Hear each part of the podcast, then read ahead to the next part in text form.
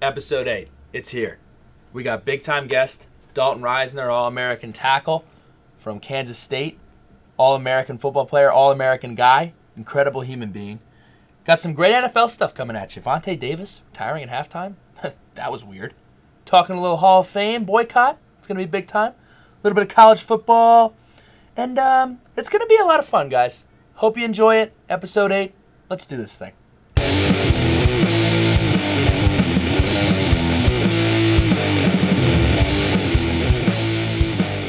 So this Jets game, I, we're not going to talk about the game. We're going to talk about this scumbag online. Okay, first of all, shout out to Francis Wallace. We'll talk about the game later. This scumbag online has had a little bit to drink, and this guy, let me paint the picture for you. In line, mm-hmm. 95 degrees, took about 30 minutes to park. Okay. Had about 30 beers as well. This Him, other, yeah, us, him, no yeah. beers. We were stuck in traffic. It was just a, a, a disaster. It was a Greek tragedy. We're in line trying to get in the game, got our tickets, then had to get back in another line to get into the stadium. Game's already started. Missed basically the whole first quarter. Missed basically the whole first quarter. Jets got a turnover, didn't score any points. And this whack a mole is is taking this guy who he doesn't know, who's on one of these like th- it's like these crutches. They got rid of crutches, but you're on like right. a little Well- scooter deal. Right, he hurt, so he he broke his. uh I was talking to the guy, so uh, just to let you guys know, we are not in the wrong here. Right, no. So the guy broke his ankle, I believe, and did something to his knee as well. Right. So they had him in one of those scooters that you put the one leg on, you roll, Right. and you push with the other foot.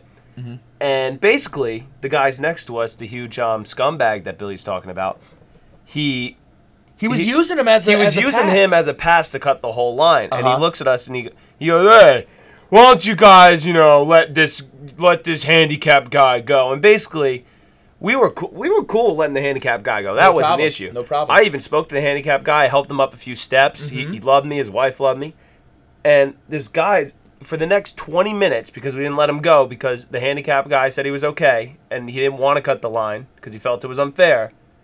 The super drunk scumbag decides for the next 17 minutes to try picking on He was doing 17-year-old the thing, kids. He was doing the thing where you kind of like you're talking about somebody loudly Right. when they're standing there. He was talking to his drunk buddy like, "My Could you- mom, if I was 17, if I was 17, I'd let a handicap go. My my mom would have would have killed me." And Listen, man, this guy was this guy was was a primo. He was a poster child for someone you want to punch in the face. he wanted us to snap so bad. I know.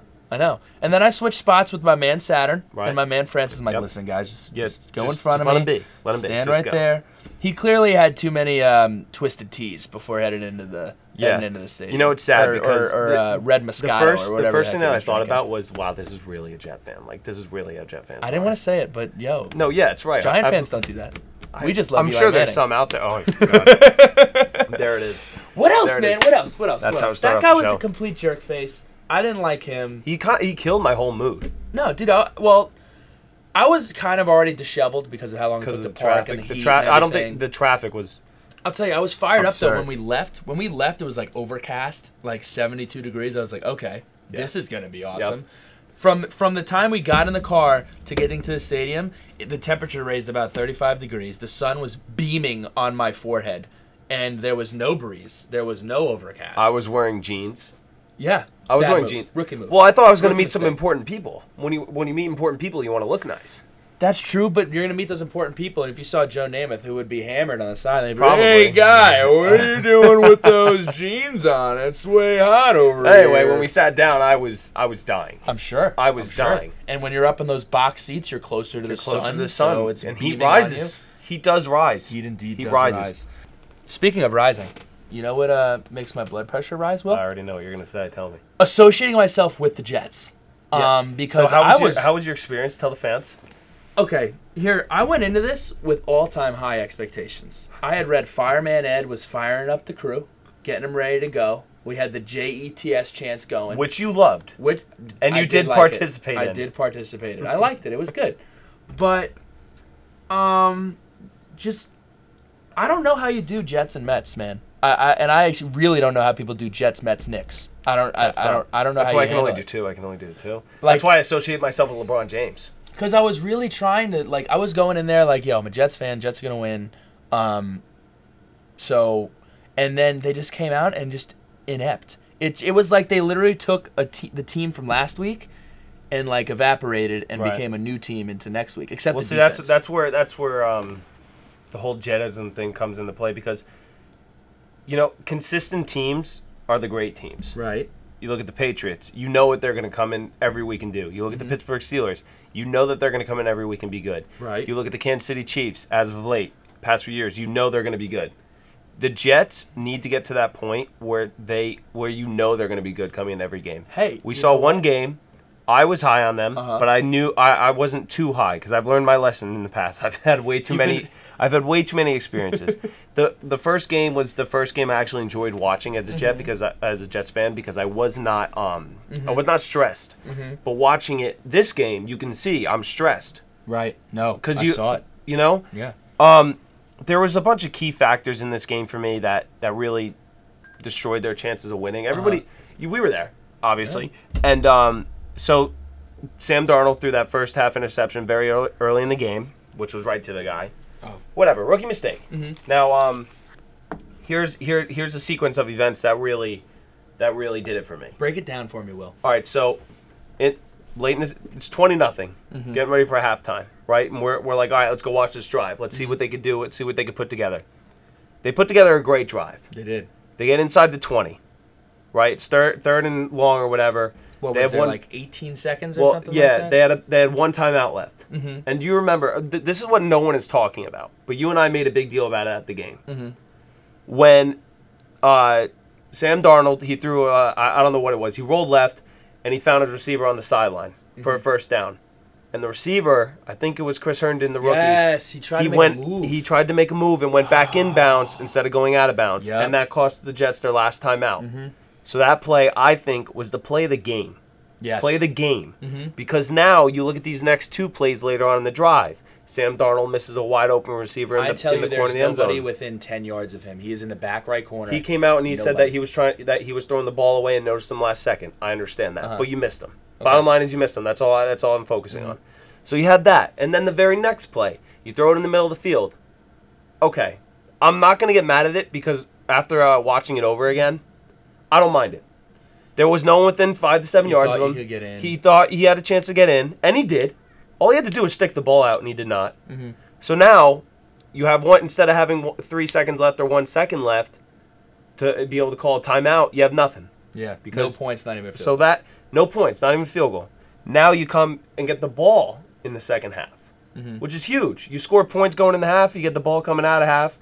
That's huge. They put together a drive. They put up six points. Mhm. Miss the extra point, of course. Twenty to 6 Mhm. Now the Jets kick off. Very first play, Ryan Tannehill, ball slips out like a wet watermelon. Mhm. Whoa, whoa. Yeah. Whoa. Yeah. Whoa. Slips Wa- out. A watermelon would be hard to throw anyway. Even Very hard to throw. wet. That it's exactly. so slips out of his hand. Okay. Jets recover the ball. Okay. Very first play. You're inside the 20. Right. You have a chance to score. right. Very first play, Sam Darnold throws an interception. Mm-hmm.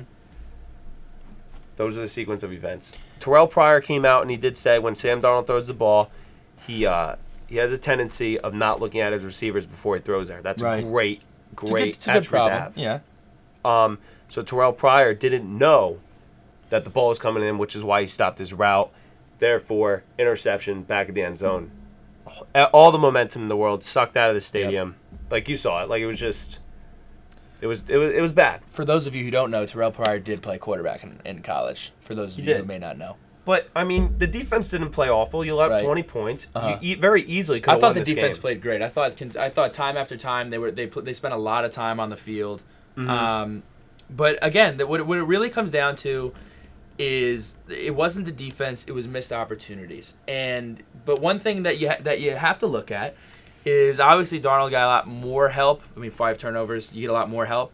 So Darnold uh, last week versus this week. So versus Detroit in his 48 to 17 win, 16 for 21, 198 yards, two touchdowns, 82.9 QBR. Was one of the best in the league. Versus Miami, 25 for 41.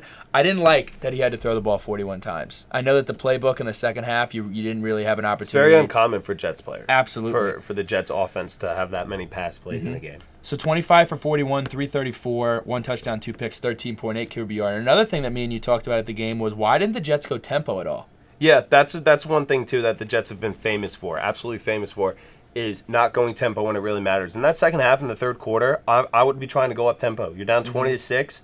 You're trying to gain a little bit of momentum back. That's how you get it back. For sure. Right? Get a little bit going. But I do disagree with you uh, on the defensive side. Although they only allowed 20 points, they allowed Ryan Tannehill to run around like Emmitt Smith. For sure. Uh, the same play over and over again. It was. And then at the very end of the game, you're down by. It's a one-score game. Uh-huh. Third and they um they cross midfield. They get in field goal range. Right, Right. first down. Next two plays, you drive them back uh back to the 50-yard line. They're well out of field goal range. 3rd and 19. You still have the two-minute warning, and they throw a check down. You let the running backs run for a first down. Yeah. It was all That like, right there it- is unacceptable. Ryan Tannehill didn't come out here and sling it all over the yard. No, it was he didn't. very He had, dink and dunk. I have it right here. He- like He yeah, had 168 yards passing. yeah, yeah. You know? So Jets will be in Cleveland on Thursday, and uh, your boy actually. So here's what I'm kind of fired up about. I had a terrible time at the Jets game because Right. Billy had a roller coaster day of gambling. I signed on to uh, signed on to my DraftKings, Right. um, and I thought I put a unit You On the Jets. That's Jets. hundred dollars for people who don't know. a unit on the Jets Mm-hmm. winning. Um, but I had actually by mistake put a unit on the Jets plus two in Cleveland, which I'm still not that happy about. But you know what? I, I haven't lost the money yet. Well, so for the first time in like forever, the Browns are a favorite, which Yeah. I can understand. yeah, they, I can understand that. I will admittedly understand, um, or I admittedly admire sure. it in a way. For you know what sure. I mean, and the I just Dolphins. hope they a show out, bro. Like the Browns haven't won a game in 631 days, whatever it is. Mm-hmm. It's been a long time so it, I, I don't want to be the team to break that streak. for sure. No, you don't. You really don't. But it would be a Jets thing to do. right. So we got uh, the Jets are going to Cleveland, and then we got the Dolphins, who, by the way, are two and zero. But Surprise! there's nothing. That's what just makes me mad. The Dolphins are just there. They're not. There's nothing like you know. There's nothing flashy. They're 2 0. Their head coach is kind of like Gase. Yeah, he, he's kind of a D D bag, I guess. Ryan Tannehill really is not impressive. He's really not. He is what he is. Yeah. He is what he is. Uh, they're 2 and 0. They take on the Raiders on Sunday. So two teams kind of, you know, not high expectations. Well, here's something. Um, here's a team with who should have high expectations but are not living up to Ooh, it. Is the New York that- Giants. Knew this was coming. the New York Uh, Giants. can I can I go first? Can I go first, please? yeah, Please. dude. Absolutely. We're a really bad football You're a team. bad football and you team. know what? I kind of think this is the inverse of the Bucks. Everyone's like, dude, the Bucks are going to be horrible. Why do we even think the Bucks are going to be good?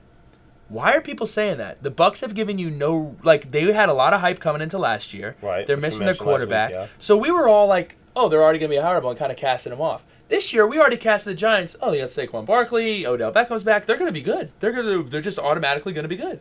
No. they're not. And I fell for it myself. The offensive line is horrible.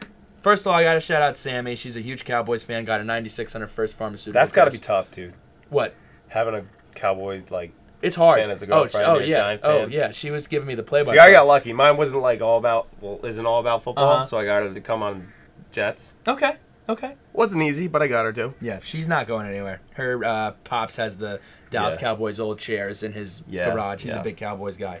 But despite five minutes, m- winning the possession battle by five minutes, 17 more plays on offense, you only managed to score 13 points.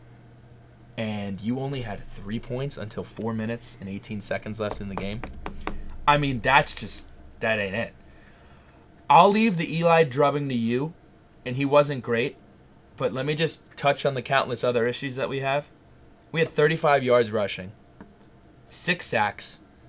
This season, Sterling Shepard, who is supposed to have a breakout year, who's supposed to be the number two wide receiver, and you know what? I'm going to give you props. Props. You were right. The Giants are missing that number two. They're missing a number two receiver. Sterling Shepard has eight receptions for 72 yards.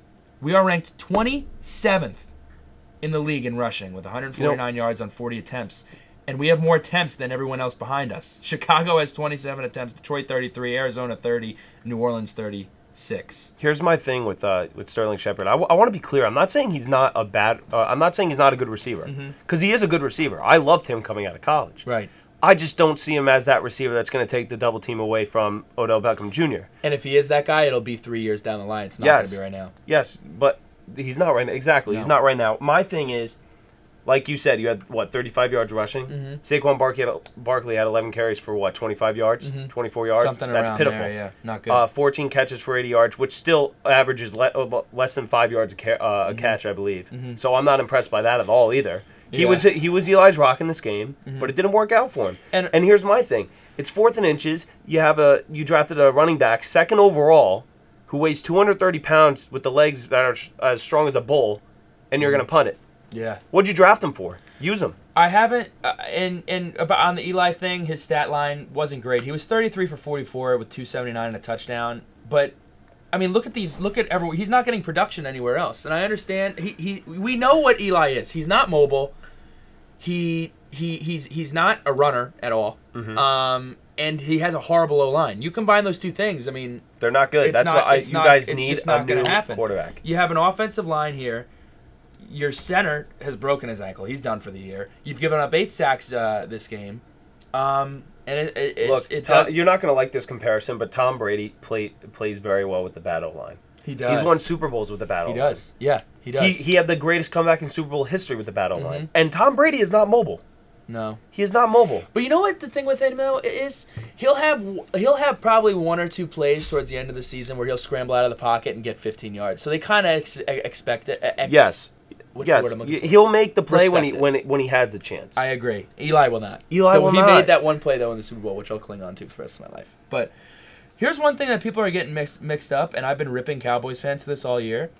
That's a huge win, first of all, for the Cowboys. Huge a win. massive win. but it wasn't even anything exciting except their first It was a drive or boring whatever that had the It was a they boring had the game. deep touchdown. But Dak Prescott, man, he got what he had to get done done. 16 for 25, 160, one touchdown, uh, seven rushes for 45 yards. Um, but Dak Prescott doesn't get the credit he deserves. Entering the league in 20 in 2016, he had a 77.6 QBR, which was third in the NFL. Last year, he was fourth in the NFL with a 69.9 QBR. um, so this guy's a good quarterback. He's a good quarterback, and everybody likes to blame it on Dak. He doesn't have a good offensive line. He does not have any premier wide receivers. He lost his Hall of Fame tight end this offseason. He has a bad coach. He has a toxic owner. And this guy just goes out there and he gets the job done. And I, and I don't understand why he doesn't get more respect around the league. I don't. It's because of his numbers. What's wrong with his numbers? Because his numbers don't pop off the chart like you would. Like no, you he's would not a. Pat Mahomes. And you just listed all the re- exactly, but you just listed all the reasons why they do not. Uh, why um why he doesn't get the re- the credit he deserves. He wins games and he's third and fourth in the league. Yeah, he's a he's a he's a good quarterback, but I- his I- numbers don't pop up, pop off. I'm on your talking about side. like the 300 yards yes, a game. Uh, I mean, if I see a quarterback with 160 yards in a game, I'm not I'm not like ooh yay. I'm saying I'm gonna just gonna say I think he's a top ten, top eight quarterback in the league. Yeah, you're on drugs. So why is he fourth and third in the NFL? You got to get away from that, man. Why? You got to get away from that. Why? Because he's do I have to get 16 to 21 with 160 yards. That's little dinky passes, Billy. That's going to give But you. he's getting the job That's done. going to He's give you the. mobile. He's, He's he getting has- the job done. he- Did he make the playoffs last year? His team was horrible. Did he make the playoffs last year? No, he didn't make the playoffs No, he did not. last year. There are plenty of good quarterbacks that missed the playoffs.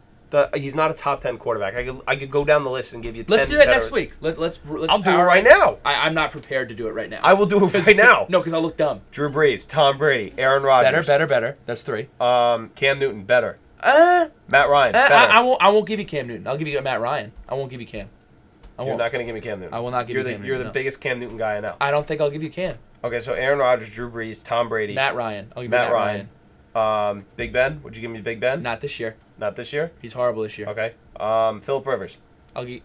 Jimmy I'll Garoppolo, hesitantly better. give you. I'm. Shut up. Carson Wentz. Yeah, stop. Better. Car- Jimmy G. Stop. Stop. D- I, I, you can't even say that with a straight face. Yes, I can. No, you can't. No, it's Jimmy uh, Garoppolo is a better quarterback. You're reaching now. Dak You're gonna have trouble getting ten. You're just looking for me to. If I had the list right in front of me, I'd be able to list them off right now. Well, you said you could without it.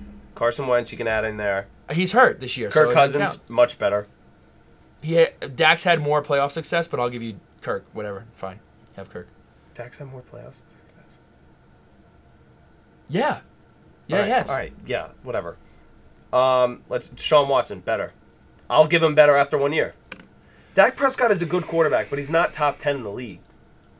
He's at worst top 12. At worst. I'm not giving you Big Ben. I'm not giving. I'm I to definitely not giving you Jimmy numbers. Garoppolo. I'm not giving you Carson Wentz either. Carson Wentz had one good year. He put it back to I'm doing back. it. I'm doing the thing. Why I'm are you doing doing the thing. thing? I'm no, doing don't the do it. Whatever. Doing the thing. All I'm saying is I think he deserves a lot more credit than he than he than he deserves. If you're t- if you're if you're third in the NFL and fourth in the NFL and QBR in your rookie and sophomore year, um, that's just that's that's that's what I got for you. I'm not. I, Philip Rivers is okay. Um, I just I, I I can't get on board with you with that. While you're screwing around on your computer to pull up the QBR and try to prove me wrong, I don't care about uh, QBR. Tavon Austin had a big play, 64 yard touchdown. He kind of showed that he could be that guy. All right, go ahead. Rattle off 10 quarterbacks better than Dak Prescott. I'm going to tell you yes or no for each one. Okay, Drew Brees, yes. Philip Rivers, Uh, yes, Hesitant, but Yes. okay. Okay. Kirk Cousins. Yes. Matt no, Stafford. no, I won't give you Kirk. I You're out of your Kirk. mind if you think Dak. Fine, I'll give you Kirk, whatever. Stafford, Kirk- I'm not giving you Stafford. No.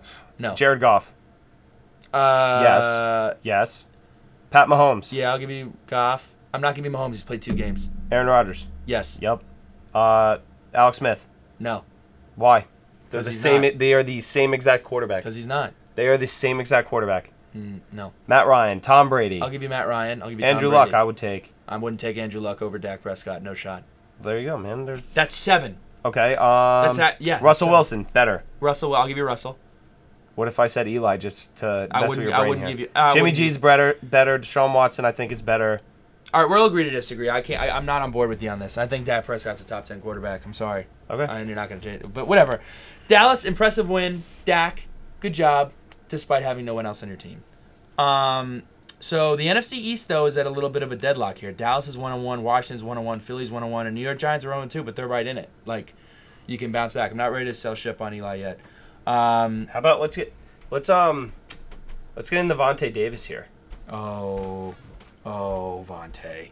Let's get into Devontae oh, Davis. Vontae. Do you want to go first? You want me to go first? Well, I have never Vontae Davis. I have never seen a hmm. person retire at halftime, and personally, I think his explanation is a bunch of BS. You want to know why? I'm so glad you think that. the dude like saw the writing on the wall and just know, like he knows that the Bills suck, and he's just like, I'm getting the hell out of here. And this isn't even like a like a like a like a random nobody. He's a two-time Pro Bowler. He's a good player. He's a good I player. think he's a ten, I think he's a ten-year vet. Here's my thing: even if you truly, in in your in your heart of hearts, during the game, were like, I can't play the game anymore. My body's breaking down, which I doubt was the case. you can finish half a football. Forget You- that. you can Forget finish that. half. Forget that. If you truthfully don't think you can play another half of football, put your street clothes on, go on the sideline, and cheer on your team. Yeah. Don't drive away from the stadium.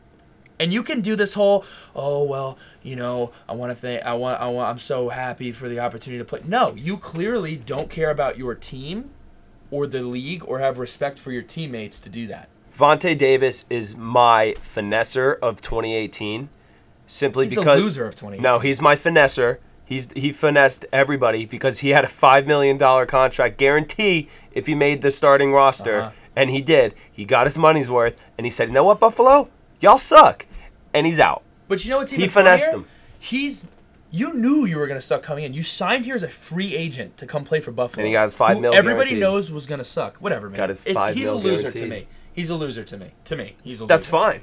He's. I'm not saying he's not a loser. I'm just saying he finessed. All right.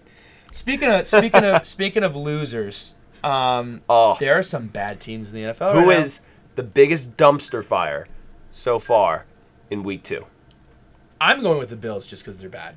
Like they're just a bad team. Like I don't think I need to elaborate any further. Guys are retiring at halftime. Nathan Peterman's her, her, her like her, her, her, her, her, horrific.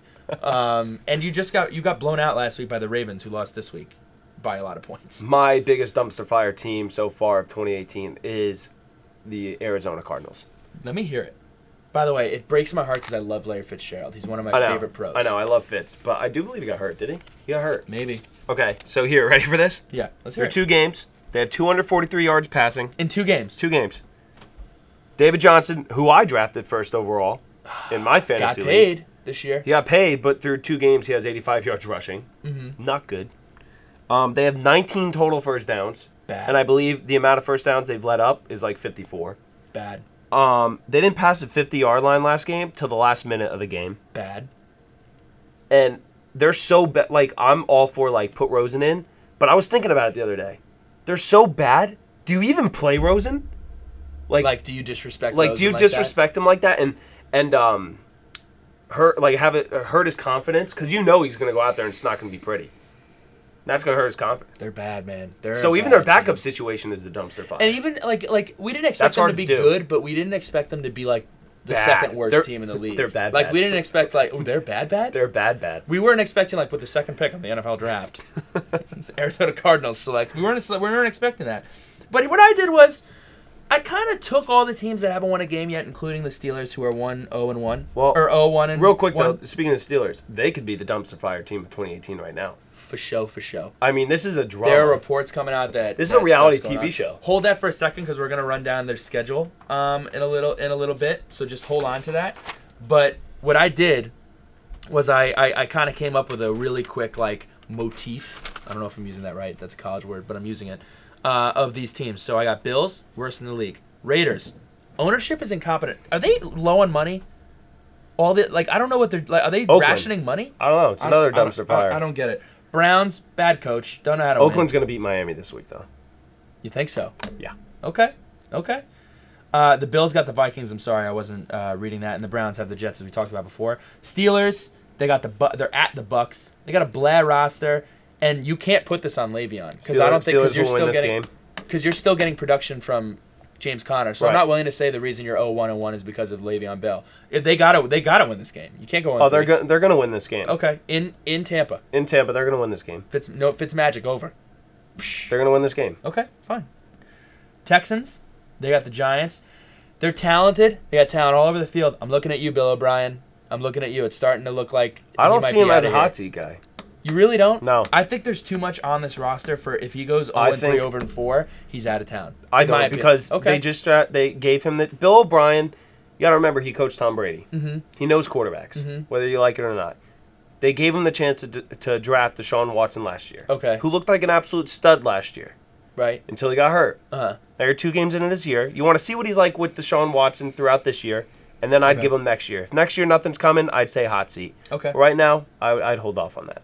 Giants, offensive line, defense, and in lowercase, I have Eli. Because I'm not willing to jump into it yet. I'm not willing to just throw Eli under the bus like that. So I got Eli. I'm kind of looking at you, Eli. I'm looking at you out of the corner of my eye. Eli. I know, I know. Willie is shining a bright, bright spotlight and has a telescope on Eli, but I, I'm, I'm, I'm starting. Like, Eli. I'm not. I'm not Figure it even. Yeah, I'm not going to get into that again. Seahawks. Uh, they got the Cowboys this week. There's just nobody left in that team.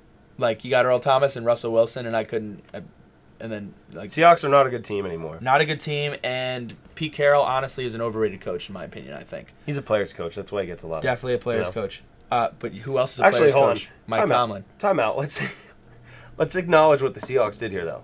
So Mychal Kendricks, Okay, who um, is probably going to jail. oh he's 100% going to jail for um for insider, Insider trading. trading. He's facing like 36 years Uh-huh. or something like that. Very serious. Oh yeah.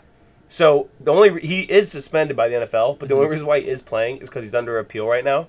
So the Seahawks said, "Hey, might as well grab this linebacker who's actually decent at football for And he a had a few good games. game last night.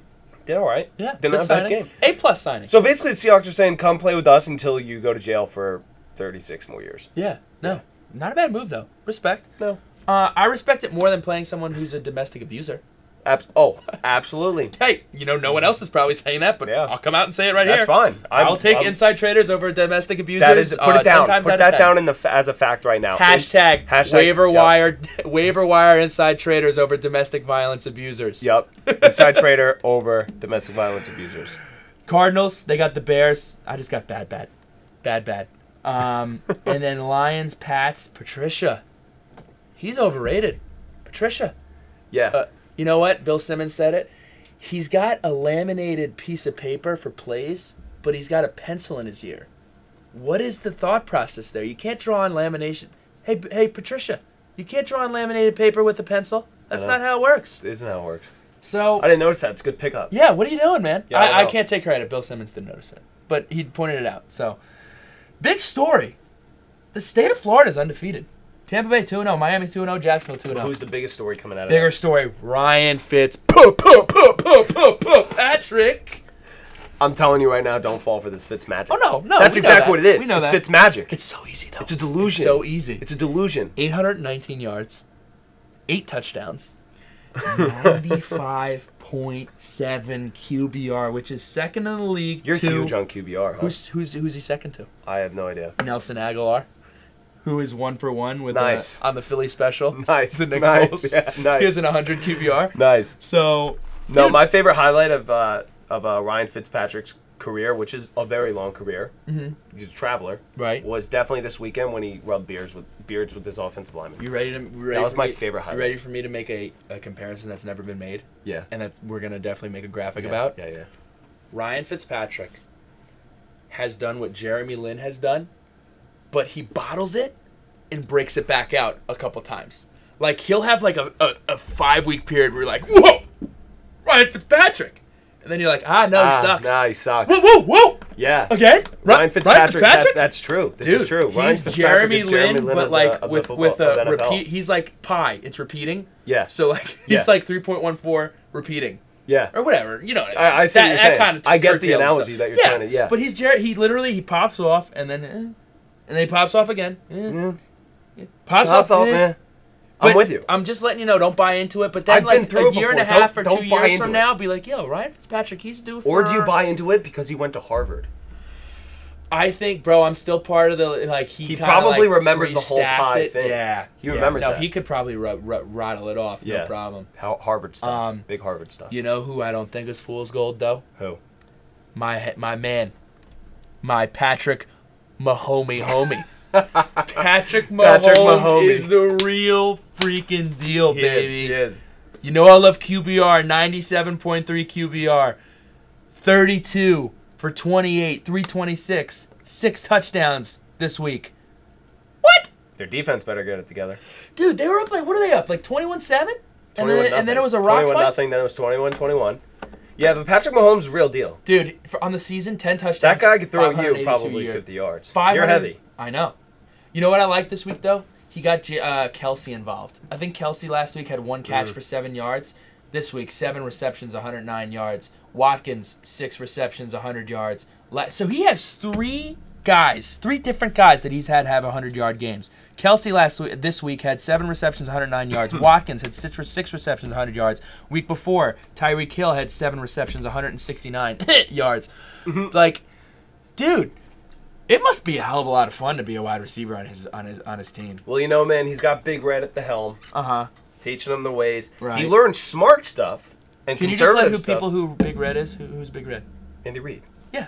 Yeah. I, honestly didn't know that. I'm not gonna play. You didn't know like I that? No, I didn't know it was Big Red. Where, where's the red? Has he got red head or something? Red hair? No, or he something? wears red. Ah, so like was he Santa Big Green when he was in uh was he was he Big Green in Philly? I'm not sure, but I know that people call him Big Red now. Okay. Okay. So that's a good question. Kind of like Christmas. Yeah, a little bit. But anyway, he has Big Red at the helm. okay. He learned the smart conservative stuff from Alex Smith. Like, hey, take this little 10 yard pass every once in a while. Yeah. You'll learn to like it. You'll learn Yeah. to like it. But Pat Mahomes just like, no, I want to throw it 50 yards. Wait, Alex Smith. Alex when Smith was is just like- When was he on the Alex Smith? Oh, are you saying from watching film of Alex Smith? No, like learning from him last year. Pat Mahomes wasn't drafted. No, he was drafted last year. I'm trip. Wow. So They basically- that- that's right. They had that much confidence in him to trade Right, out. they Okay, traded okay. Alex Smith I'm, to- I'm tripping. I'm Like. Alex Smith is like, hey, dude, trust me, take these little 10 yard Yeah. passes. It works. Like, doom, Yo, doom, but Pat, doom. don't listen to Alex Smith's playoff. Well, this that's what I'm Yeah, saying. Like, don't listen to Pat playoff Like, yeah, sure, Alex, I'll take these, but mm, chucking Yeah, 50 yards yeah, every once in a while. Yeah, dude, I like. I'm in. I'm in. I'm in on I'm Pat so Mahomes. in. I'm so in. I just think that defense is is, is bad. That news. defense is that defense, Defense is is concerning to me. Making sure. I mean, Eric Berry's gonna come back, but see if you can bolster it somewhere. You know, I don't know where, but they definitely got to do something about it. Um, speaking of good defenses, Jacksonville. Wow, Yeah. Jacksonville played the Pats. Another game that I Definitely the one unfortunately. upside of my fantasy team is I had their defense. Oh yeah, no doubt. Mm-hmm. You took them early too. I remember that. Yeah, I because I, knew my team wasn't going to turn out to be well, so I had to get some like joy in life. Um, aside from the Jacksonville defense, though, first of all, they were extremely efficient. Ten of fourteen on third down. That's Yeah. incredible. That's the Blake Bortles effect, though, because he's you got to cover Blake every inch of the Bortles field had the best game of his career. without a doubt. And you know what? It was a two pronged thing. Bortles had a great game, and Jacksonville was like, you know what we're not gonna do? we are not going to Gonna be get- conservative. Yep, I was just about to say we that. We are not going to. They learned from last year. 100%. Doug Marrone, the bologna, bologna sandwich eating machine, And you know said we are kinda- not going to be conservative. And you know who kind of got the eh, conservative? You know who kind of got conservative? who, who, who? Bill Belichick and the Pats. Yeah. Forty. I think they were on the forty-four yard line, fourth and inches. Were they conservative, or they could they just not get it because Jacksonville's defense? you think he just good? didn't believe in his Yeah. team? But I do know that the Patriots in two weeks are going to be a whole different team Hundred percent. because now they got Josh Gordon, dude.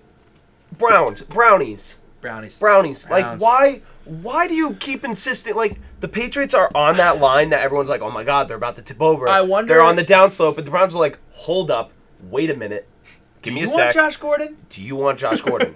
can I can I give you Josh Gordon basically for free? Yeah. Because if he doesn't play for the Pats, Unreal. at least ten games, they get the pick back. So this, you know what? I, you know what this does though. I'm gonna atone. I'm gonna. This is like a, you know what, Bill Belichick. I'm not even mad at you anymore for trading away Jimmy Garoppolo for a pack of Skittles because you just got well, Josh see, here's Gordon my for thing. a, pay- for a here's my thing. They traded Jimmy Garoppolo. The Patriots get it. Like they get it. They're, they're like, whoa, Jimmy G, this kid's gonna be good. So let's send him all the way to the West Coast on the other side of the country, Bye, Jim. where we don't have to hear about him. Bye, Jim. we don't have to see him. Once every four years, we'll see him. Yeah. So let fine. let him go enjoy the NFC. But the Browns are like, who are we gonna see that we can trade Josh Gordon to? Mm. Like who can, who's already good that we can make better? That's basically what they're saying. It just makes me so mad because they were this close to being bad, but then the Browns are like, hey, Mm-hmm. I'm gonna think I'm doing something right here. The Browns trade all their players to the Patriots, and they're just good. So that's we- ju- that's just that's that's on Hue Jackson for bad coaching. Can we just real say? I don't think I don't think we stroked Blake Bortles' ego, which deserves to be stroked right now. You want to stroke his ego? I want to stroke his ego a little bit. We're gonna stroke Blake 29, ego. tw- 29 of 45, 377 yards, four touchdowns, 95.0 QBR, six rushes for 35 yards. He's always good for scrambling for two or three third and third and medium. He had a little B button action too. He did in the spin move. Little I spin saw. move. But like it's such like a, a quarterback spin move. Mm-hmm. You know, like a little Oh, yeah. two, three, four, five steps to slow down. Yeah. And then like a, a wide turn Turf rotation. goes flying. Yeah, a wide like Yeah. wide rotation to spin. Yeah. Slow mo. Just Yeah. no one's around you, so it looks cool. Love it. He also got the ball to nine different receivers. Good for him, man. Speaking of which, Keenan Cole with what may be the catch of the year. I mean, that was insane. Yes. He did some acrobatic type, Yep. acrobatic type I can do deal, that. Make an inter- incredible play. But hats off to him, man. You got no Fournette. You don't really have that. Uh, nobody's come out in this wide receiving core and has been like, "Oh, I'm the dude on this wide receiving core." They haven't found that yet. I think that's the one thing they're really missing Yeah. is the one dude to pop out.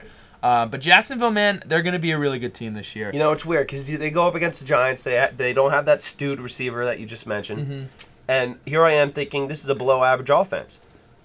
Now they're without Leonard Fournette. They don't have the stewed receiver. They're playing the New England Patriots, and they come out and they put up what thirty one on them. Yeah, And you're like, Bortles oh, said, wow. Blake Bortles said, "Oh, Willie, you think we're mediocre? Watch this. He Hold my heard beer." it. He Yeah. heard it. Yeah, I know. hold my beer. I got to see some more though before I'm beer. in. I Oh, got. yeah. I'm not in yet. I don't think I will ever be fully in on Blake Bortles. I will just always support Blake Bortles. Okay. Yeah, You know he's a I mean? Like- supportable dude. Like he's a he is, supportable he's a dude. supportable He's dude. a- he seems but like a I cool like guy. th- this for me. I hate the way he wears his hat. well, listen, I for yeah. I hate it. For dude. Blake Bortles, um, I think this is huge. This is this game was so much bigger than what people realize. People just see the game. I see um, a team that said, "Hey, we paid this dude." People are gonna hate, Show me. people. People Show hate me. this dude, but we want him to show. We want him to show us and everyone else that he's able to play. He's able to live, live up to the money that we just paid him, and we're gonna let him sling it around. And he Mm-hmm. Yeah. Mm-hmm. did, and he showed up. So hats off to you, Blake Bortles. Let's talk about this. Uh, we mentioned this earlier. I'm worried about the Steelers, and I just want to kind of roll down their schedule. They have a really tough schedule. I want to roll down their schedule and kind of go win or loss. So we got Browns, they tied. Chiefs, they lost. Here we go. Here we go. At the Bucks, Win. you got to win. Okay, I got a loss. Question mark. I don't think the Bucks have given us any reason to think we'll lose that game, but we'll see. They they haven't, but um, I just think the way the NFL works, the Steelers are gonna, gonna win this game. All this drama going around, they're gonna be like, you know what, we're gonna win. Okay, respect. Then you got the Ravens coming into Heinz Field. I have no idea what's going to happen there. You don't know what you're going to get out of Joe Flacco. Uh, then you got the Falcons coming into Heinz. That's a loss. Yeah. That's a loss. You're going to the Bengals. They're pretty good this year. The Bengals look good. Um, I, I chalk that up to a loss in Cincinnati. Browns, I'm going to say win. Win at home versus the Browns.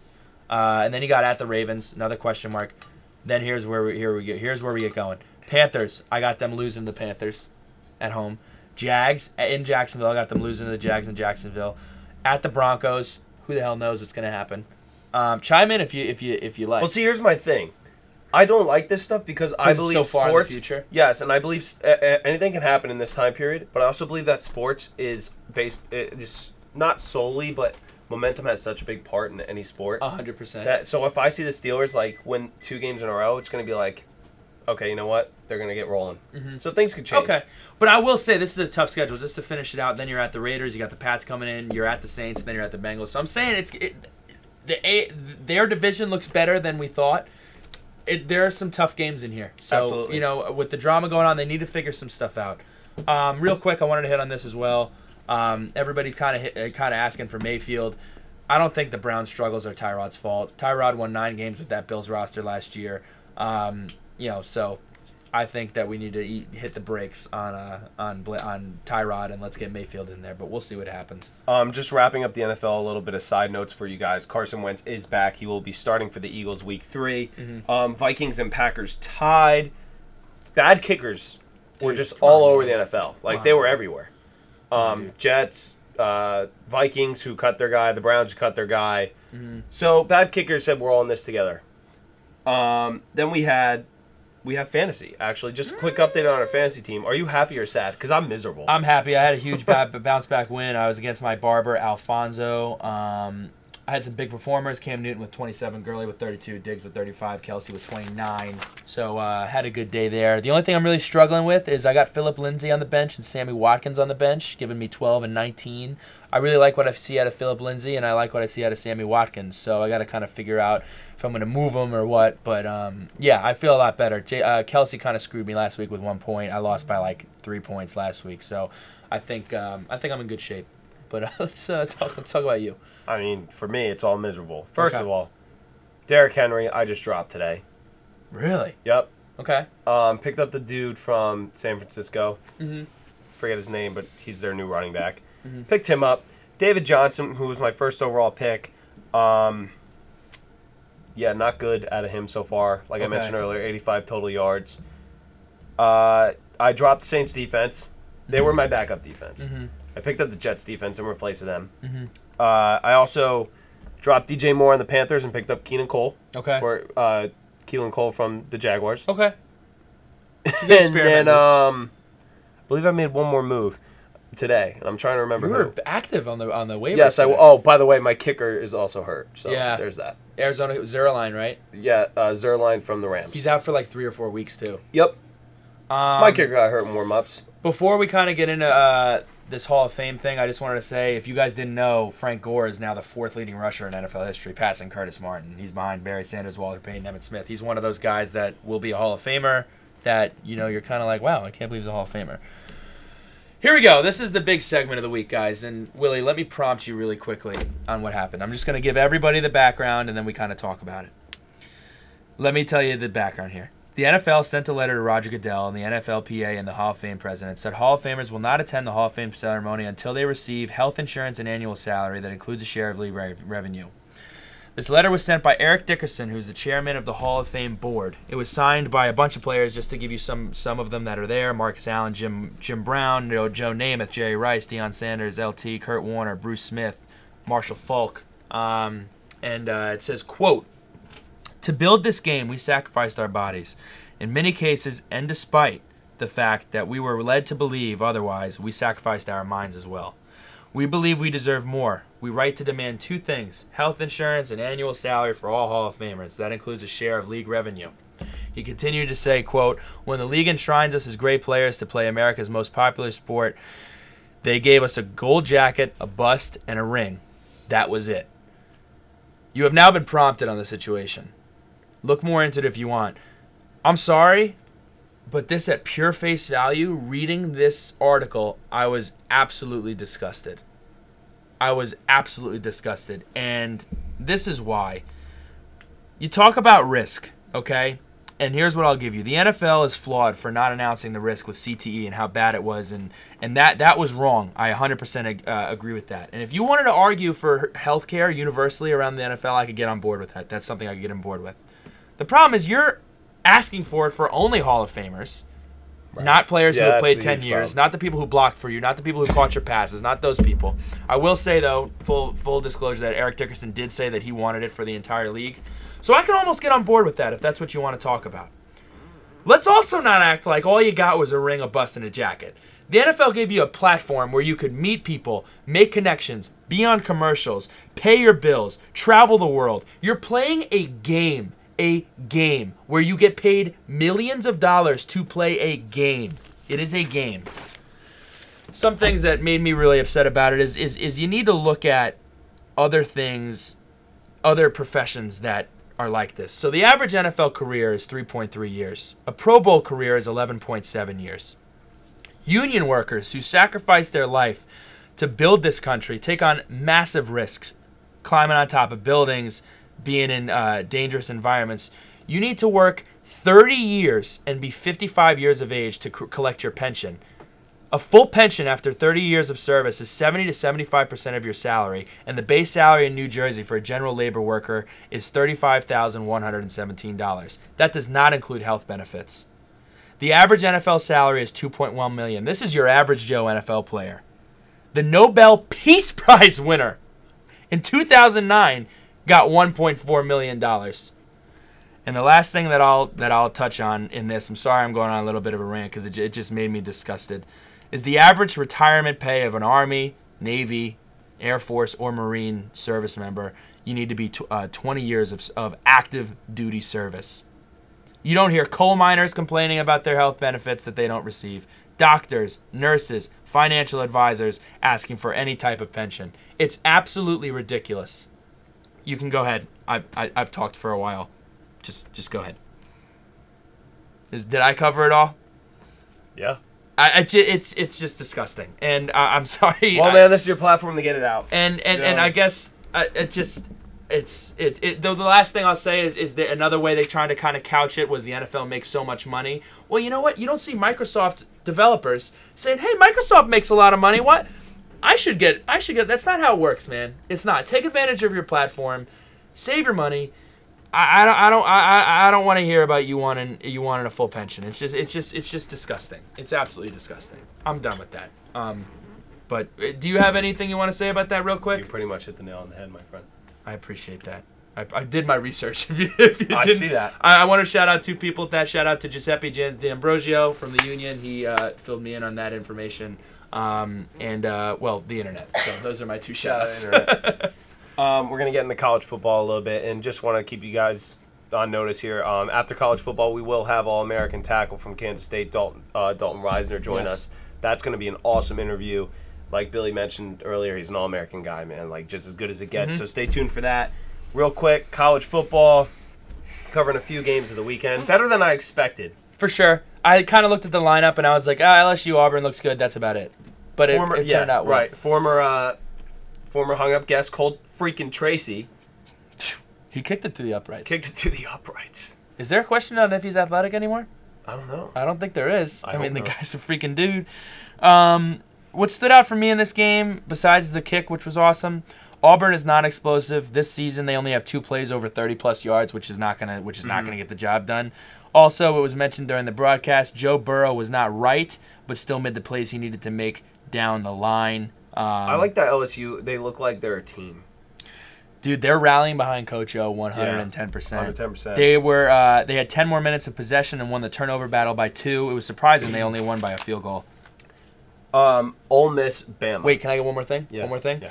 LSU has a re- this is their real test on October 13th. They play Georgia at home. On the 20th, they play Mississippi State at home, and then November 3rd they have Bama at home. Well, That's the all right. So put it this way: they they've already had two real tests. Miami, uh, whether you like it or not, Miami and um and Auburn, two real tests. They came out on top for both. You're going back to back to back, two playoff teams right. in three weeks. Very tough. So Um, so Ole Miss, Bama. This game to me, so we just we uh, the big thing was Ole Miss always gives Alabama a hard time, Mm-hmm. and that's that's very true. But people are forgetting Alabama that during the time, Alabama was they were they were balanced. right, right? They were balanced with Ole Miss. They they had the defense. They they didn't have an offense, right? They were Mm-hmm. they were just yeah, they were doing the like we talk about the old Alabama game plan.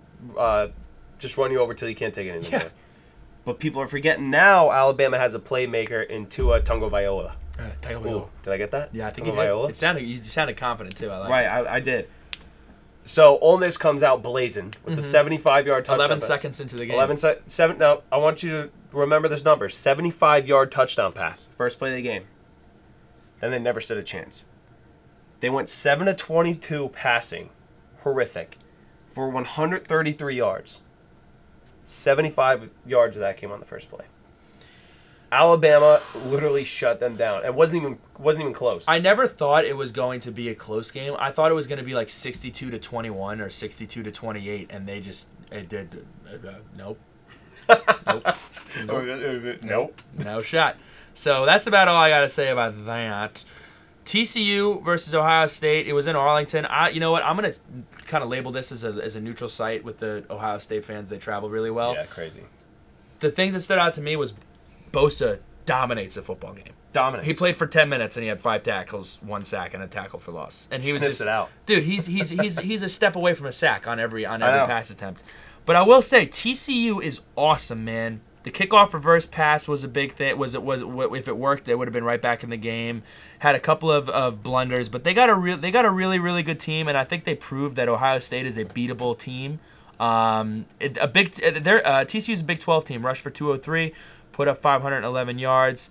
Um, and despite being minus three in the turnover battle, they were in the game the entire way. So, um, Haskins showed up too, big time. 24 of 38, 344, two touchdowns. Showed up in a big way. So honestly, I'm calling it now. Haskins is going to go in the first round in the near future. Okay. Um, FSU. What? Two different teams here. Two different games. Two different teams. Florida State and Rutgers. Bad.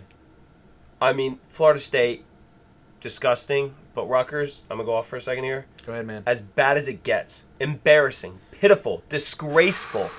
There's no way. You have some of the best high school football here in New Jersey.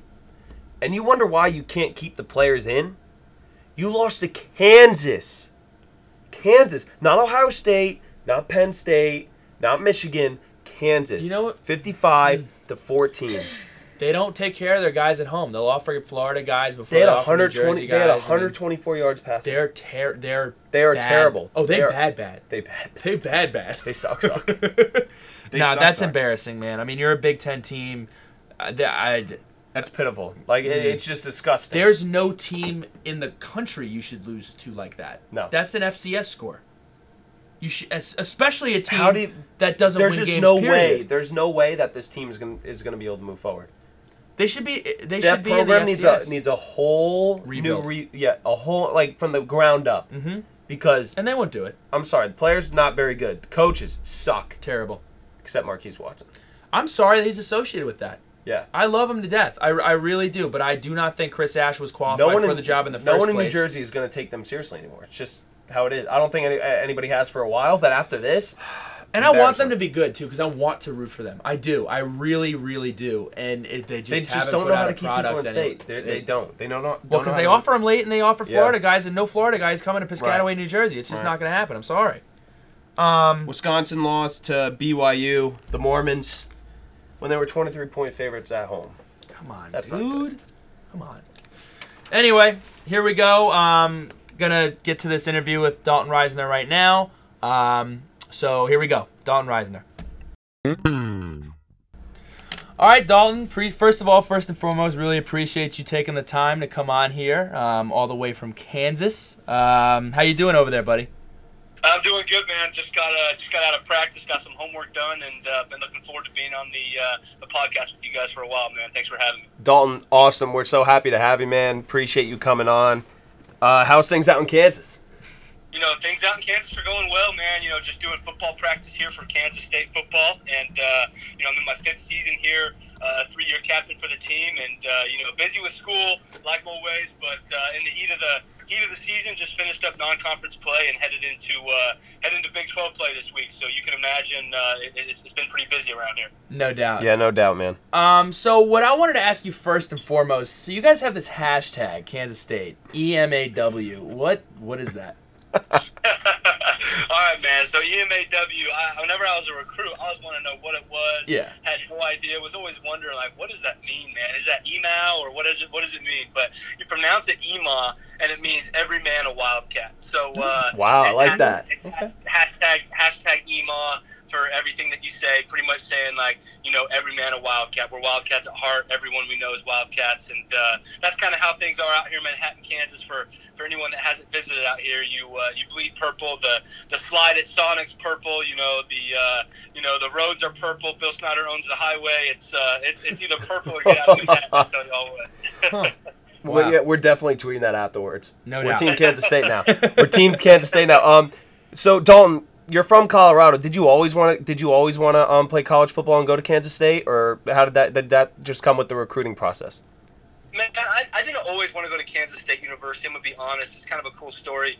Uh, I'm the first person from my uh, from my school, Wiggins, Colorado, 1A football, uh, 2A basketball, really small town. You know, played for your dad in high school, right? I played for my father. Yeah, Mitchell Risner is my father. Uh, my my dad. No, we all we moved there whenever I was like four or five years old. Um, I was actually born out in Branson, Missouri. But once we got to Wiggins, Colorado, um, you know, I have four brothers, and my dad. There was no Pee Wee football program, so my dad started the Pee Wee football program, uh, coached all of us boys, and uh, worked us up. And once we graduated from Pee Wee's, uh, at least us older three boys, anyways, he moved on to be the middle school coach.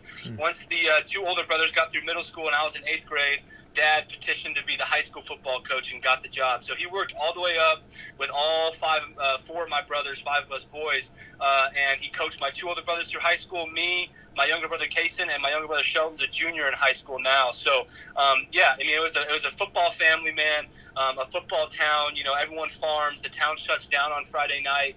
You know, there's a hundred or two hundred people there, which is pretty cool, and they're all farmers in their overalls who got done working in the wheat field, come to watch some uh, some Wiggins football, and you know, like you said, man, I, my, my whole life a dream of mine was to play uh, Division One football and play in the NFL.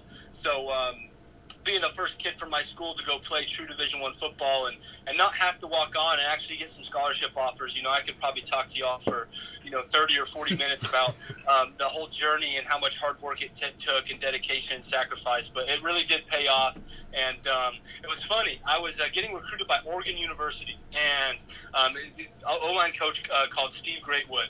Uh, I talked to him quite a bit in the recruiting process, and um, he told me to watch his bowl game. Uh, told me to watch the upcoming bowl game, so I watched the bowl game. It was the Fiesta Bowl. Oregon was playing some team I with uh, purple cats on their helmets. Bro. Yeah. I, like, I said, "Who are these guys?" Oregon uh, ran back the touchdown the very first play. Kenyon game. Barner, I remember that.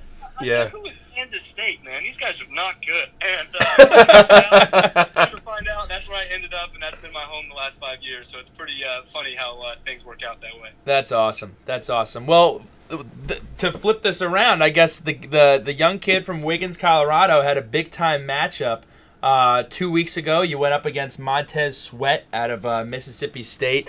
I watched the film. I thought I thought you had an excellent game. Uh, can you just tell us how? You know, you, you you prepared for that week. What is it like to have a matchup? What- Do you think about it like, oh, I'm going up against a guy that's, um, Yeah. you know, Going up ha- against a dude. yeah, going up against a dude. I mean, do you prepare any differently? Just kind of give some insight into how you approach big time matchups like that. Yeah, you know, first off, I got to give a lot of credit to Montez. Uh, what an extremely good player. I'm sure that um, everyone in the nation will see him go in the first round.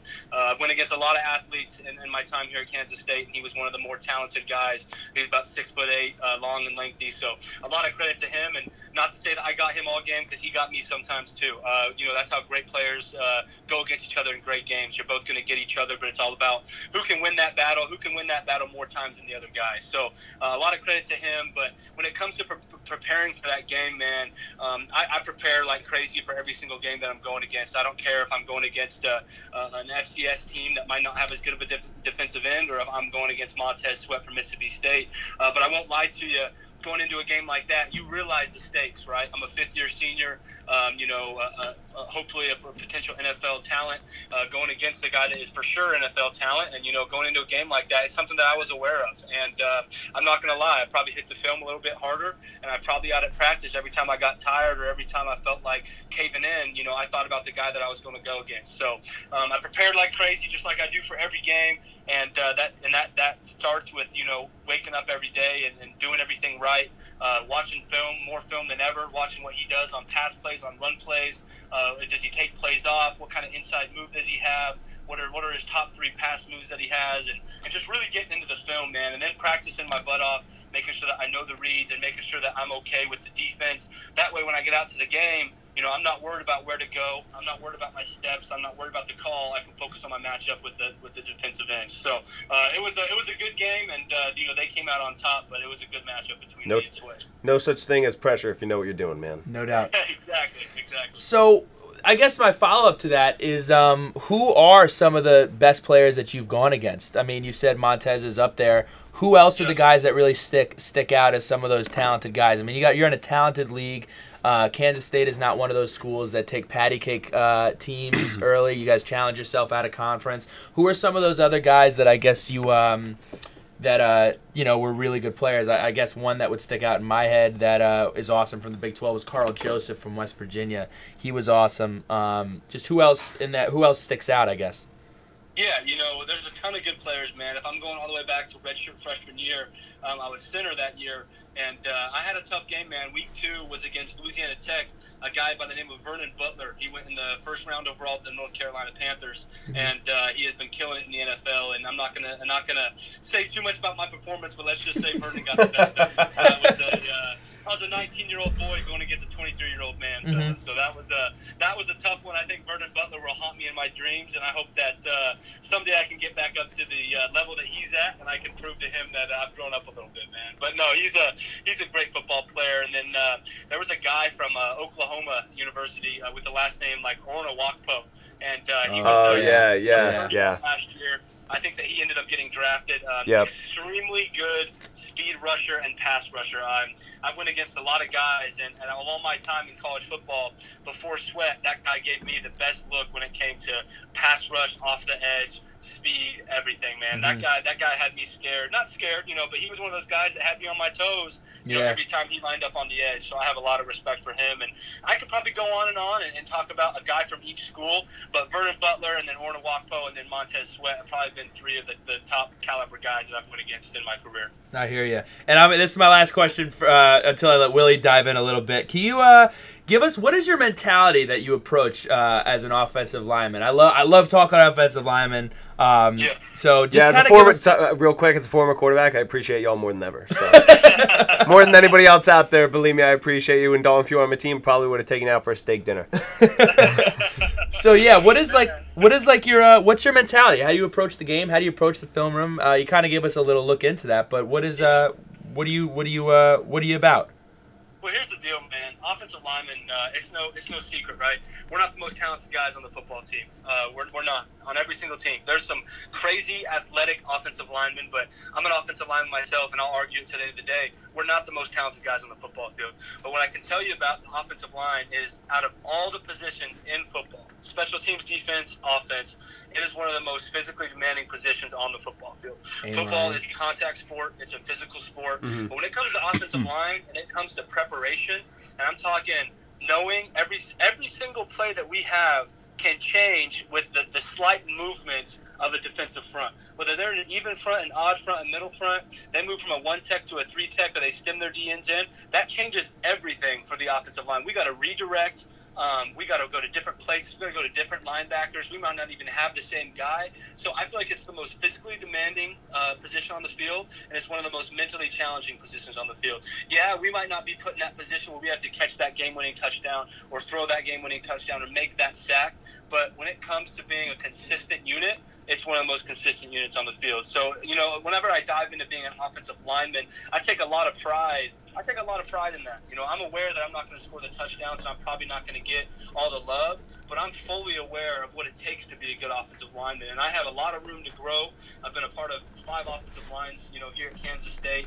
And um, I just feel like, you know, I, I, take a lot of pride in knowing how much it takes to be a quality offensive lineman. And, that, and that's not just showing up to practice every day and showing up to the, the game with a meathead approach. You know, a lot of people think these offensive linemen are just guys that have no brains and they just hit people because I tell you what, if you're one of those guys, um, that's great, but you, you're not going to be able to play because you're gonna, you're going to have to be pretty smart to play offensive line. So I think there's a lot that comes that goes into it, but like I've said several times, I take a lot of pride in it just because I know how much how much it takes to be a good offensive lineman.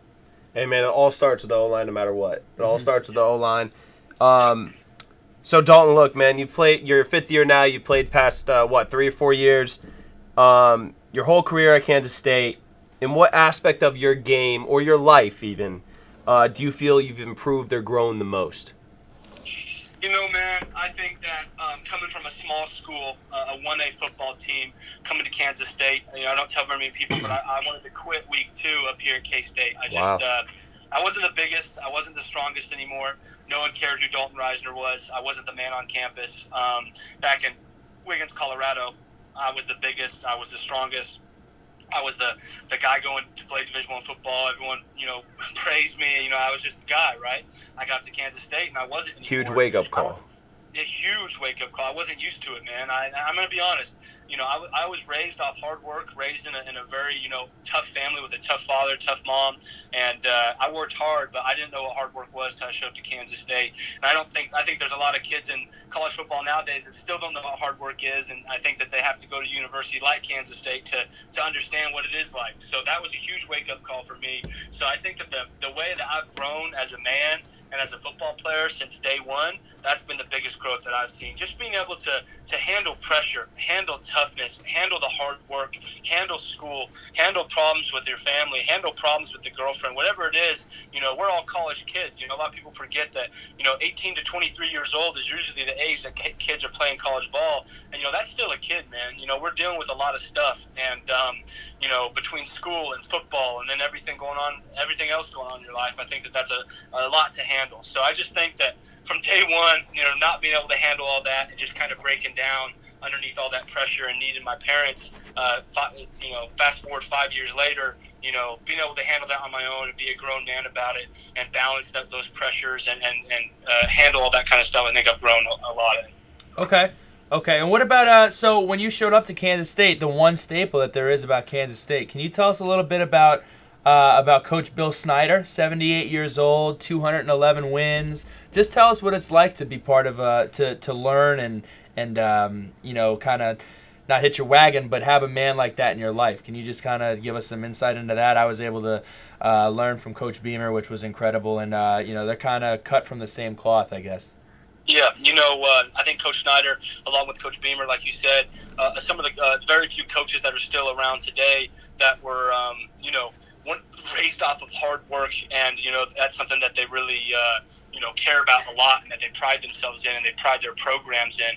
So, I, you know, showing up to Kansas State wasn't easy, and it wasn't easy playing for Coach Snyder, and it still isn't easy. You know, he's a coach that demands respect, demands discipline, demands consistency. Um, never, never will ever get complacent. Never will will let you think that you're good enough, and uh, that's why he's a great coach. That's why he's in the Hall of Fame. You know, I see so many guys, uh, fellas, you know, come to Kansas State with four or five star talent, and um, they don't end up making it because they have a sense of entitlement or you know a one, a, a one star. I don't. I'm not even. You know, I don't even know who it is. I'm just saying there's a lot of kids that come in that have talent but are too entitled and, and, and are too stubborn to be able to be a part of the program and buy into what Bill Snyder does, and, it, and, it, it's, and it's upsetting because you know if we could get guys like that to buy in, I feel like it'd be huge for our program. Um, you know, what I'm talking about by buy-in is is little things like you walk into our football complex, which our football complex is our locker room, our you know our training room, our you know study rooms, the meeting rooms, all that stuff. You walk in there with a hat or earrings on, it's taken immediately. You should see Coach Snyder's office. He's got about hundred hats over the past twenty years. A, a, a box full of earrings and jewelry and necklaces, and you don't ever get them back. Like that man will Straight business. That man will snatch them right off you. And he's just straight business. You know, we're in a suit and tie on Tuesdays for media. We get out of class, we got to get fully dressed in a suit and tie just to do a couple interviews. Um, we'll be at home games. You know, we go to the hotel. No one sees us because we're on a bus getting uh, escorted by the police, on and off the bus, straight to our rooms, and we're still in full suit and tie. So just little things like that, man. Um, he demands the little things and demands discipline and respect. But you know, I think that's why he's such a great coach. Dalton, now um, saying the whole suit and tie thing, I don't know if you saw this past week the Redskins O line showing up to practice on Business Friday and in a suit, but can we be expecting that from you guys at Kansas, Kansas State at all?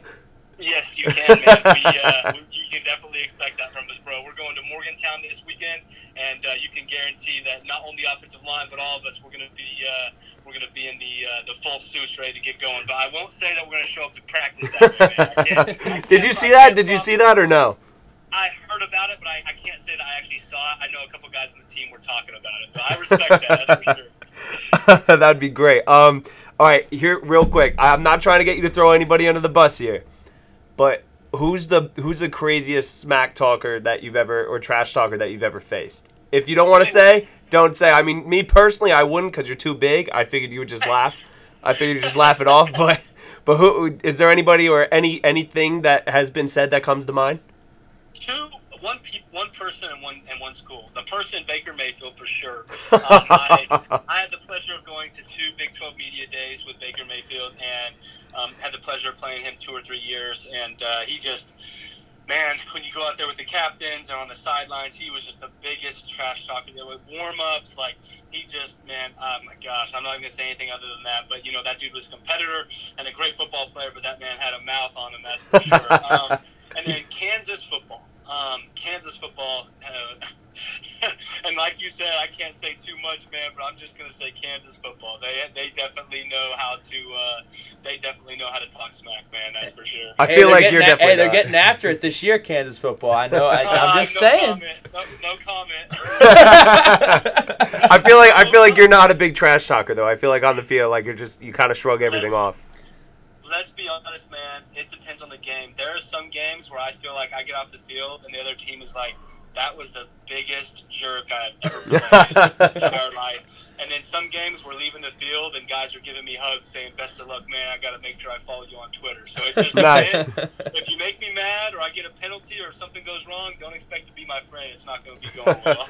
Listen, so I appreciate. We love talking about sports, but I wanted to get an opportunity to kind of dive into you know everything else that you do on the field. You know, you're not 2018 Outland Trophy Watch guy. You're 2018 preseason All Big 12, 2017 All American. But I want to give Very you the accomplished oppor- fellow. very accomplished fellow. But I wanted to give you the opportunity to kind of let it let the people know a little bit more about your Rise Up Foundation. We've been working on that together. Tell tell us a little bit about what you're doing in the community. Um, we want to give you the opportunity to to to tell people what's going on, what are you trying to accomplish. Kind of take that and run with it if you don't mind. Yeah, man, I appreciate that. You know, um, I going into my fifth season here at Kansas State. Last year, uh, I had kind of a big decision ahead of me. A lot of people were kind of telling me that I maybe should leave for the NFL. Um, you know, I'm a big man of my faith, so I sat down and prayed last season for probably the last two months of the season, trying to decide what was best for me. And um, you know, God spoke to my heart as well as my parents. You know, I've always been a caring guy. I've always loved to give back, and uh, put a lot of work in at Kansas State. And I really wanted to leave my mark, uh, leave my name in stone. You know, uh, no, not just leave it on uh, you know paper, you know anything like that. I wanted to leave my name in stone here at Kansas State, and uh, you really thought about it, and something just hit me, man, that I just needed to come back for my fifth year and truly leave a legacy and impact as many people as I can. You know, it finally hit me, you know, the the impact that I'm able to have with the platform that God gave me with football. You know, I always tell people I didn't I didn't work hard to be six foot five. Um, God blessed me with that, right? There's a lot of kids in the world that would do anything to be six foot five, three hundred pounds, so that they could just work their work their butt off and play Division One football and go play in the NFL. But they weren't blessed with that. I believe I was blessed with my height, my size, um, and my character to be able to spread God's word and be able to impact as many people as I can in my life. So, um, like I said, I came back to this fifth season with the intentionality of doing that. And one of the big things I wanted to do is that everyone around town would always tell me how much they enjoyed whenever I would talk at pep rallies and talk at uh, catbacker events, which are events to give back to our fans and, and, and so on. Uh, back home in Wiggins, Colorado, my hometown, people would always tell me how much they loved hearing me speak. So I decided to, to start up a foundation and at first, fellas, I'm gonna be honest, it was at first just gonna be a video series that connected me to my community in Wiggins and my community in Manhattan, and was a, a way for me to connect and, and give my feedback and be able to share stories and, and impact people through my stories and try to help people out. Right? That's how it started. But then the initial, you know, feedback that I got was so positive. So many people liked it and wanted to continue to hear it and they were interested in in what the video series was going to be. So I was like, man, I gotta I gotta create this into something. I gotta create this into into a foundation. You know, I've always had big aspirations of being able to play in the NFL and and you know hopefully make the money that is available at that level and use that to give back and be able to impact people. What I mean by that is I decided to start the Rise Up Foundation, which is a foundation that truly the, the overall goal of the Rise Up Foundation is all about having a positive impact on every single person I meet and encouraging others to do the same you know, we're in a world nowadays where, um, you know, sometimes doing the right thing isn't the popular thing anymore. That's the un, the uncommon thing nowadays is, is to is to be a good person and do the right thing. And I think there's a lot of great people in this world, but I also think there's a lot of evil and there's a lot of sin in this world, and there's a lot of people in need of someone to guide them in their lives. So, you know, right now the Rise Up Foundation is extremely small. Consists of, of, of me updating people with the community service that I do and, and kind of making videos here and there to kind of update people on where I'm at in life and to motivate people.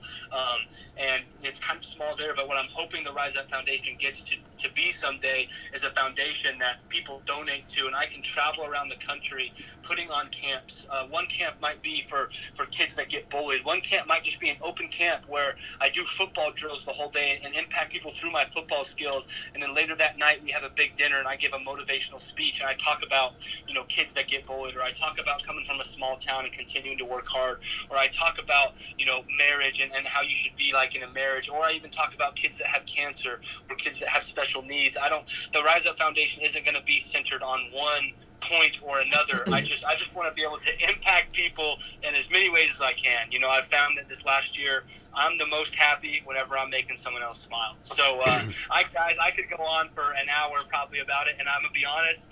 I am uh, somewhat unorganized when it comes to things like that because I get so excited and it's just like this freaking branch that's just going off everywhere in every direction. So hopefully, once I get things figured out here in the next year as to where I'm living and where I'm going with my career, I can sit down and really narrow down the Rise Up Foundation and see where it's headed.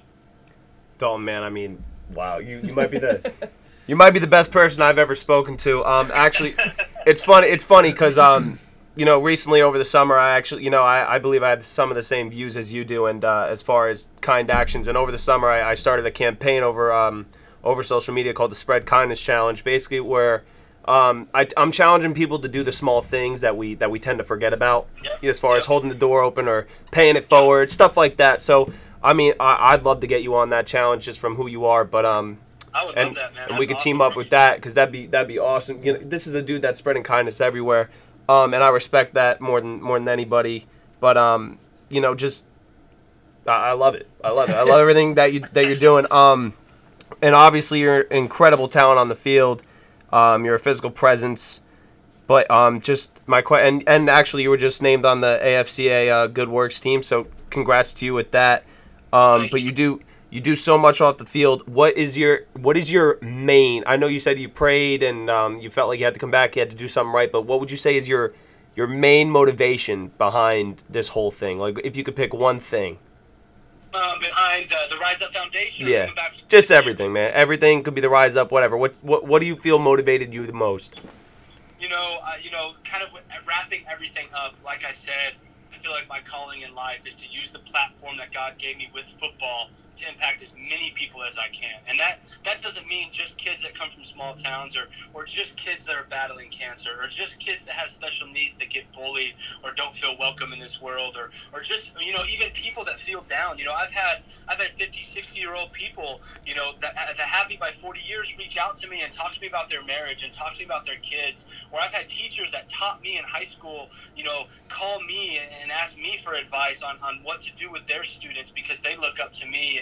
And all of that, you know, bringing all that in and just looking at all of that, I just realized that, that God has blessed me with the amazing opportunity to impact so many people. So my, my overarching goal or theme of the whole deal is just continue impacting people in any ways possible. I'm not going to narrow myself to one route and just stick that route and shut people out. I'm open to anything, man. So I'm going to continue to play football for as long as I can. Um, that's a blessing from God, and that can be taken away any day, any day, at any day, it can be taken away. So I'm just going to continue to to follow the, the Lord's plan. My favorite verse is Proverbs 16:9. The heart of man plans his way, but the Lord establishes his steps. And uh, I think that that's the that's the truest thing in my life right now is that we can all in this life we can plan our steps as much as we want but the Lord has our, our steps established already. So that takes away all worry in the entire world. Whenever that comes to injury or marriage or bullying or um, being successful or failing, at the end of the day, you know, all we have to do is continue to follow God's plan and, and, and do the things necessary that we need to do and realize that that, that plan's already established. He already knows where we're going to end up. He knows if I'm going to play in the NFL or if I'm going to have an impact or not. And uh, that takes all the worry away from me. So I'm just following his plan. Unbelievable. Unbelievable. Unbelievable. I got to ask you, man, that this week you had an opportunity. Um, I saw you ran out with a young boy, a young uh, young boy named Caden. Um, can you tell us a little bit about his story, um, what that was like? I'm sure that was just um, just awesome. Yeah, man. Caden is uh, my little brother, man. So Caden, I met about um, seven to eight months ago.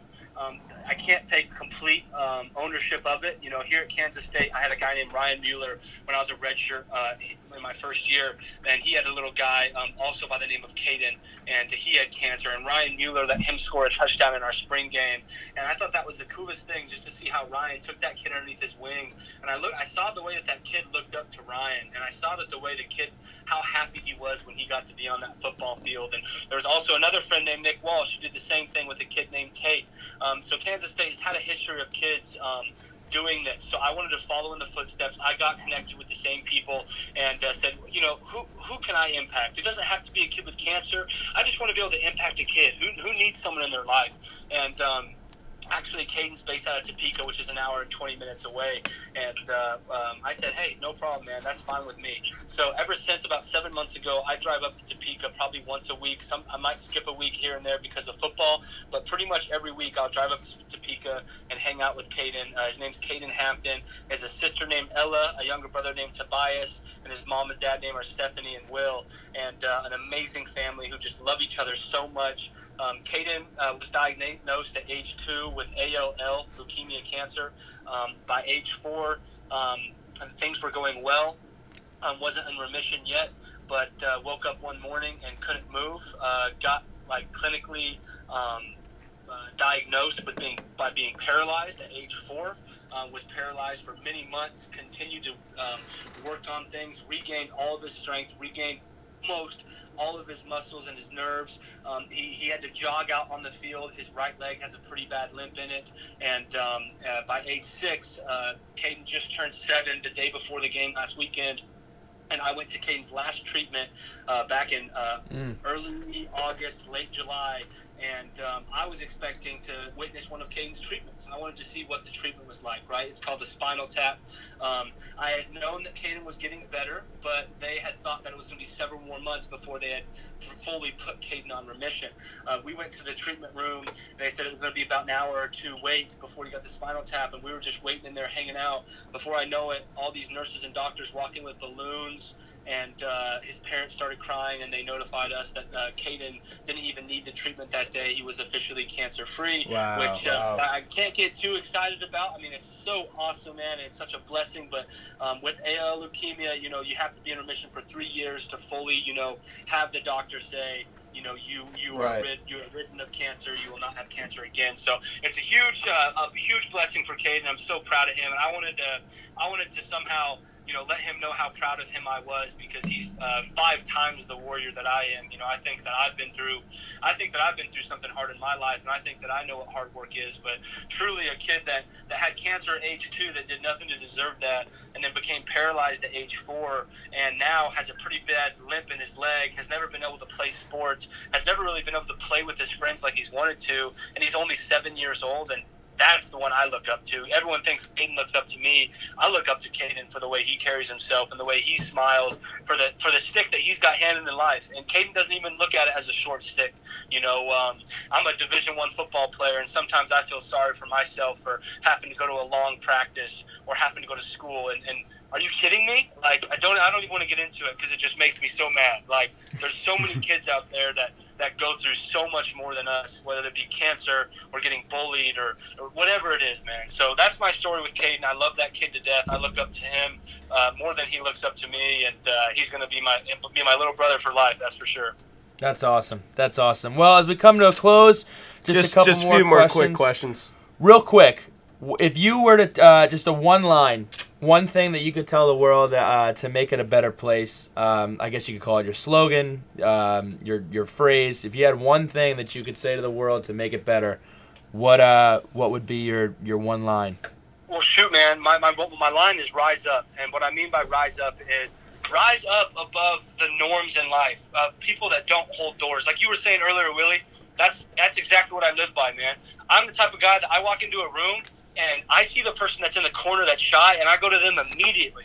And that's the first person I want to go talk to is the person that is feels, feels left out or feels like they're not a part of it or the first person that feels like they're uncomfortable, whatever it is, holding doors, smiling. You see someone on campus that you have no idea who they are, and they're walking and they look miserable or they're crying. I'm the first one that's going to stop and say something to them. Is that the norm? No. And 95% of people walk by because they don't know that person. That person has no effect on their life. But my whole deal is, is, is rise up above all that. Rise up above everything, all the sin and evil in this world, and all the, the judgment, and all the jealousy, and all the egos, and, and everything. Rise up above all that and and be different. It's not bad to be different. And it, the being different nowadays is doing the right thing and being a caring and loving person. And that's that's what this world needs more of. And there's plenty of people out there um, that are like that. But my slogan would definitely just be rise up. Dalton, I don't know. I can't tell if you got me ready to run through a brick wall of kindness or if you're just like the nicest person I've ever spoken to. I can't really decide. I don't know where to like melt down and cry like a little boy or, or what. But but uh, man, I, I got. I'm gonna predict something for you right now. When um, when you end up going to the NFL, I'm gonna predict the future. I think you will end up being, um, or I could see you being the Walter Payton Man of the Year. Um, I could see you. I, I could see you receiving an award of that honor because like it's just everything you're doing is incredible.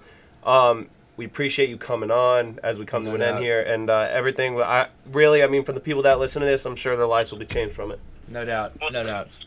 Well, thank you, fellas. I appreciate it a lot, man. It was my pleasure. Dalton, I told everybody you were an All American player and an All American guy, and you definitely live up to that expectation. Thank you so much for coming on. Thank you so much for Yeah, man, doing what you do you on the website and uh, you know anything you ever need. And also, if is there any way that we could help uh, Yeah, this young ask yeah. this, this young man, Caden? Does he have a foundation or anything? Um, is there any way that we could uh, do anything like that?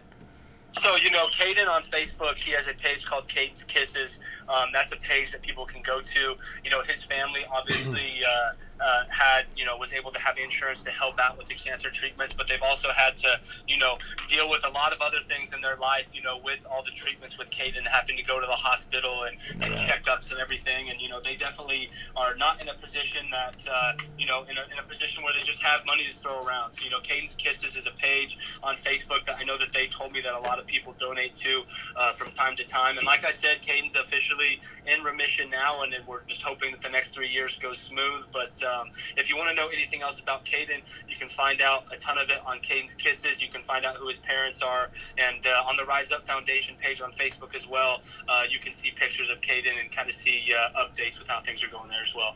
Well, look, man, Caden's Kisses will definitely be getting a donation from us here at Hung Up. well, thank Definitely. you, fellas. I appreciate that. Dalton, thank you so much, man. It's been a blast. Uh, sorry we kept kept you so long. I know you got a big game to practice for down in uh, Morgantown. Um, good luck next week. Good luck the rest of the way. And we'll be uh, watching you, of course. no doubt. We Hopefully, look- we can get you on again. No doubt.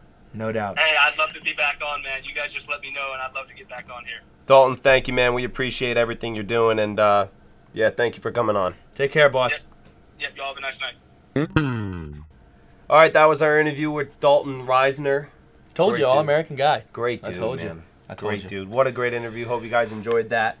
Um, wrapping up the show, we're gonna do our favorite and least favorite commentators. This is my thing, man. I was just watching the ES. This, this is what I wanted to throw it in. I was watching the ESPN thing, and you know your commentary is bad when you're doing the Thanos thing, and every, that's like the highlight of the game. I mean, the ESPN commentators are just horrible. But my least favorite one is the clown. I think his name's Gus Johnson, who does the Pac-12 games. I can't believe you don't like Gus Johnson. Dude, he's terrible. Down this timeline. Oh my god. And then this week for the Texas game, they showed uh, Matthew McConaughey, and Texas had a big, like a huge play. And then he just had like the wackest, like it was almost like a South Park. He was like, Texas takes the lead, and Matthew McConaughey is saying, all right, all right, all right. I was just like, yo, let me mute my TV right now. Like, get off of my television. Sorry. I'm sorry. That was, I, I just, I, I don't like him. I'm not a fan. Well, mine, I'm gonna take heat for this. I know I am. Dude, am I going to flame you for this? No, no, no, no. It's just today's age, today's day and age. I'm gonna take Okay. some heat. If anybody watched the Jets uh, opening game this Ooh, I, season, I'm with you on this, dude. We're both going to take heat. it was their first NFL game. Beth Mowins and Brian Griese. I'm sorry, but that was the worst commentating game I have ever watched in my life. That was awful. Can I just, I'll It save was- you real quick. no, no, I'll save like- you real quick. It doesn't have to do with girls because Doris Burke's awesome. She is awesome. But her voice is so boring, and she does like it's just it's just bad. Beth man. It's is just really bad. I'm sorry, she's bad, and so It's is Brian not- Griese. The whole combo, good. it was the worst. What's up with these like national big time games getting horrible commentators? I don't know. Can we put those on like the? on Can we put those on like the on like the South Fresno State like game and like get some good re- good guys? Like what is wrong? I know. My favorite. No, but she was really bad, dude. She- oh, Like- terrible, dude. She Just, was just so terrible. My best in the biz here. I love Brad Nessler and Gary Danielson on the SEC. Yeah, we're on the same boat here. I love them. I think they're fantastic. I, I love Kirk. loved I loved Verne Lundquist back when he was doing it. And yeah, I'm with you on on Kirk Herbstreit. Kirk Herbstreit and um Fowler. and uh, Fowler. So They're Chris awesome. Fowler. I, Um, dude, I also like unpopular opinion. I like Al Michaels and Chris Collinsworth.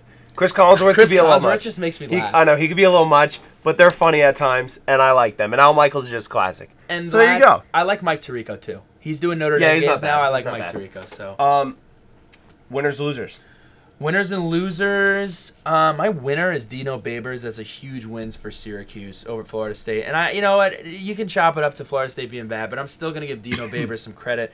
That's a big win for them. Um, so he's my winner. Um, loser. I don't have a loser. I guess me because of my gambling was so bad this week. I think I lost. I was gonna I do lost you. like I was one. gonna okay, do fine. Go on with it. But um, I didn't. I chose not to. My winners are uh, I have two: Blake Bortles for having the game of his life, and the Patriots. But the Patriots are a future winner Okay. because of what they have coming. Future with- cast. Ooh. Yeah, with Josh Gordon, Edelman. Um, Willie's and then my crystal ball. loser. I don't know if my loser. It, it see it. I listed it as Clay Matthews, Mm-hmm. but I don't know if it's the NFL organization just for the call on Clay Matthews on that penalty. Because that if that's a penalty, then football's not a sport anymore. No, for So sure. there you go. Last thing I got real quickly, I just want to do some quick shout outs. Um, shout out to Mike Ryan, a fan of the pod. He got a hip replacement. Uh, I hope that your continued recovery is going well. Great dude. Really, uh, really glad that he's on the pod. Shout out to Teddy O'Keefe. Shout out to the Northern Highlands football team. And Oh last yeah, but huge not, shout out to Northern Highlands football Yes, team. yes, no huge, doubt. huge shout out. last shout out for the day. Um, I want to shout out the Lehigh University Touchdown Pledge Drive of 2018. We're partnering ourselves with them. It's a student athlete led Lehigh chapter of uplifting of uplifting athletes. We are using the platform college football to shine a light on rare disease in our community. Um, we have tweeted out the link there so you can support that. It's a great, great organization. Take a look at it. Um, throw a few bucks that way if you can. It's going to a great cause. So Absolutely. um, definitely check that out if you get a chance. Absolutely. But that wraps us up for uh, for this show. Tune in next week. At, uh, follow, like, subscribe, whatever you gotta do on Twitter, Mm-hmm. Instagram, uh, Facebook at Hung Up Podcast, and also Apple Podcasts as well. Obviously, it's been a good one. Good stuff, Tune in man. next week, Dalton. Uh, Dalton, thank you again for coming on the show, man. You're awesome. We appreciate it.